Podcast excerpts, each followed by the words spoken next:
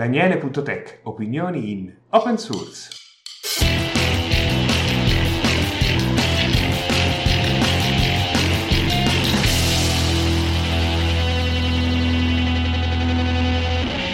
Buon salve a tutti a questo terzo episodio. Siccome si avvicina il Natale, probabilmente vi starete domandando: Ma Daniele, da che parte sta? Dal panettone o Pandoro? Beh, io sono un fan del Pandoro, specialmente quando ci aggiungi la Nutella e se proprio vuoi farti tanto male, anche un po' di panna sopra, così a secco, brutale. Perché ognuno ha i suoi gusti e io preferisco una cosa liscia che mi posso correggere, anche se non si tratta di alcol. Ma passando subito alle novità della settimana, su cui secondo me vale la pena commentare un pelino, cominciamo parlando di Nmap, che credo che probabilmente molti di voi già conoscono, che è uno strumento da linea di comando per verificare se all'interno della rete ci sono delle porte aperte, ma ovviamente anche all'esterno della rete, se ci sono porte aperte, verificare, fare anche una enumerazione degli indirizzi IP, eccetera. Beh, c'è una discussione che ogni tanto salta fuori, il fatto che Nmap non utilizzi una licenza completamente open source, principalmente perché hanno dei problemi per chi lo utilizza da terze parti e non contribuisce in nessun modo e che ci anche ci fanno soldi sopra e quindi hanno una licenza che non è proprio GPL e questo diciamo che è contrario allo stesso della GPL quindi è una discussione che torna spesso in ambito open source ovvero delle big corporation che nella maggior parte dei casi sono i fornitori di servizi cloud che rivendono, spesso anche ribrandizzano progetti open e vendono poi sopra il servizio. Quindi non contribuiscono a niente, ci monetizzano sopra e allo stesso tempo si fanno i fatti loro. E questo diciamo è un problema dell'open source che recentemente è nato da qualche anno e che la licenza AGPL, la cosiddetta Affero, Afferro, non, mi, non so bene come si pronuncia, e la LGPL non aiutano a distinguere molto bene questi casi, perché ovviamente se tu ci fai un servizio sopra e ci commercializzi, poi a quei livelli, perché non stiamo parlando di un, consulente, ma di un servizio che a livello mondiale sicuramente fa milioni letteralmente, è un bel problema. Un altro argomento di discussione che ho trovato su Reddit stavolta riguarda invece un utente che ha scritto sul sub dell'open source ho creato un repo ma ricevo delle pull request che non voglio cioè lui dice io l'ho caricato lì soltanto per conservarlo, però non mi interessa niente di contributi open source. O no, di contributi, mettiamola così. Allora non ha molto senso caricarle sul repo pubblicamente se poi non si vogliono contributi e se allo stesso tempo si lascia aperto tutto. Quindi si torna al problema della licenza, ovvero tu, chiunque pensa che rilasciare il progetto su GitHub o su qualunque altro servizio così senza niente è open source e quindi io l'ho reso pubblico, ma non è così, la licenza fa sempre la differenza. Innanzitutto perché è proprietario senza una licenza, anche se tu vuoi leggere il codice non ci potresti fare niente. Al tempo stesso dimostra che la gente vuole utilizzare questi strumenti ma non li conosce, un po' come se io voglio utilizzare la macchina ma non ho la patente, perché tu, tutti quelli che utilizzano GitHub sanno che ci sono opzioni che permettono di disattivare le pull request e anche di archiviare il repository, quindi non si può contribuire, si può soltanto scaricare il progetto però apre di nuovo un punto di domanda riguardo al concetto di open source nel pubblico gigante, con gigante intendo chiunque, se tu parli col primo piscuano, cosa ne pensa e come lo utilizzano loro, perché qui dimostra proprio il concetto di base che la gente non ha ben chiaro cosa significa rilasciare il codice, tant'è che lo stesso utente su Reddit si lamenta della gente che gli dà il voto basso, al, fa un downvote alla domanda e non ti spiega il perché, quindi neanche sa bene il punto di vista della gente che lavora veramente in ambito open. Quindi per non fare veramente i soli criticoni, Cosa si può fare per aiutare queste persone o chiunque si trovi in questa situazione? Beh, innanzitutto capire come funziona GitHub e l'open source, leggersi un pochino come funziona l'ecosistema, perché non è che si arriva in una casa e subito si utilizza il bagno, ma prima uno vede in che condizioni sta il bagno. Quindi bisogna farsi una domanda su queste cose innanzitutto e non arrivare subito a tamburo battente sul problema, anzi su questa, sulla necessità. Cambiando completamente argomento, recentemente è stata lanciata una nuova homepage di Debian, del sito Debian ovviamente, che non è male perché svecchia sicuramente ed è il primo passo per svecchiare il suo sito che trasuda proprio di Perl anni 90, il sito di Debian, e da utente Debian apprezzo la cosa ma onestamente non mi cambia più di tanto perché dopo tutto è una cosa di un certo pubblico il sistema, non è per tutti, non è Ubuntu diciamo. Ma passando a cose un po' più frivole, anche se questa era veramente frivola, eh, un esposto che è stato fatto dal presidente di ILS a nome proprio, ILS è Italian Linux Society che vi invito a seguire, riguardo a un problema che i fornitori del servizio pubblico in ambito digitale spesso non seguono le stesse linee guida del Ministero, ah, non del Ministero, proprio dello Stato, dall'Agid al CAD, eccetera. In questo caso è stato fatto un esposto perché questi fornitori di software realizzano degli esportatori di questi dati che hanno nel loro software soltanto in formato Office e non OpenOffice o LibreOffice a dir si voglia del programma, ma non in formato aperto. Questo è il problema principale. Quindi è stato fatto questo esposto per cercare di capire qual è il problema se si può fare una pezza, visto che il CAD, foglie, eccetera, sono tutti strumenti che ci permettono a noi cittadini di poter provare a fare qualcosa, ma spesso il problema è di livello manageriale di ignoranza, quindi è molto difficile effettivamente vedere un cambiamento, anche se di solito la paura dell'avvocato fa differenza.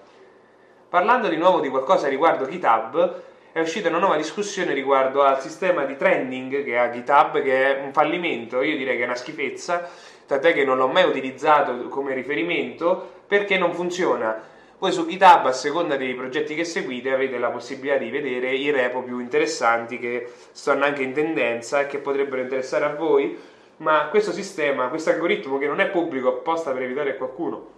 non manometta facilmente, è un po' deficitario perché basta avere un repo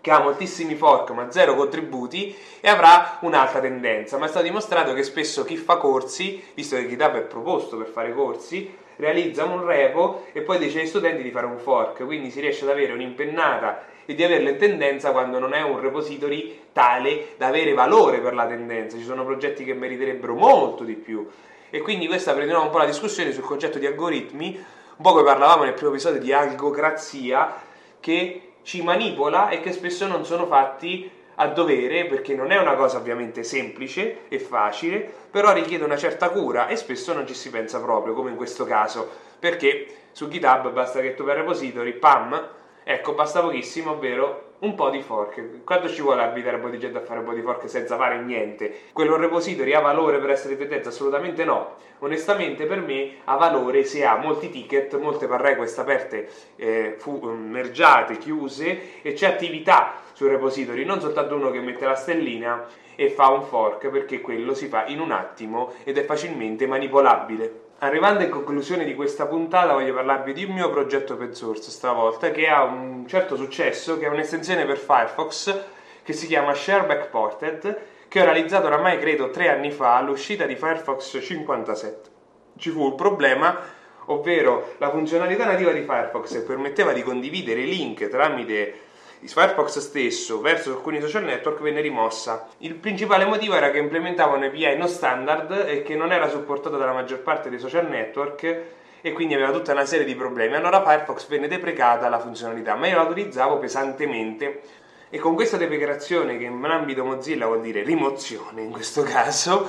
beh, mi sono detto faccio un'estensione per il browser che mi permette di avere le stesse funzionalità, però molto più leggera e che la rilascio pubblicamente in modo open. Ad oggi questa estensione ha 1300 utilizzatori, ha ricevuto un articolo sul blog di Mozilla dedicato alle estensioni, ha buone recensioni e supporta oltre 25 servizi. Ultimamente ho ricevuto molte richieste per aggiungere il supporto a vari servizi decentrati, quindi stile Mastodon, ma anche dei strumenti come quelli per i traduttori. Praticamente tu stai su una pagina, premi l'icona che può essere una page action oppure nella toolbar, Puoi configurare dalle impostazioni quali sono i social network che vuoi, ci sono anche alcuni configurabili per le proprie stanze tipo Charlie o Mastodon e poi hai nel pop-upino che si apre nella modale puoi cliccare su un'icona di un social network. In automatico ti verrà aperta la finestra per la condivisione. Come estensione è molto semplice, ha supporto pure a Facebook Container e è leggerissima, non spia nessuno perché non salva niente, non utilizza nessun SDK API, io non faccio altro che prendere la URL della pagina di condivisione e gli passo i parametri. Quindi non ha grandi informazioni in social network su cosa si sta facendo se non questa cosa qui che ovviamente è indispensabile. Naturalmente l'estensione è open source, è su GitHub ho ricevuto nel tempo, come dicevo, molti contributi ed è disponibile per tutti. Non è disponibile su Chrome perché su Chrome mi è stata rifiutata tempo fa e Chrome ha una gestione del marketplace che fa veramente schifo, sulle estensioni mi hanno parlato più volte, non è possibile contattarli, ha delle regole che non sono ben chiare, oltre che un API scadente e quindi è disponibile solo per Firefox, ma potrebbe funzionare tranquillamente su Chrome perché l'API è standard, almeno quella che utilizza questa estensione. Arrivati alla fine di questa puntata, di cui non voglio dilungarmi molto, anche perché sono stato impegnato la settimana scorsa con una morte di mio nonno paterno, quindi non ho molte notizie di cui discutere e voglio arrivare alla conclusione per augurarvi a tutti quanti un buon Natale, Santo Natale a tutti quanti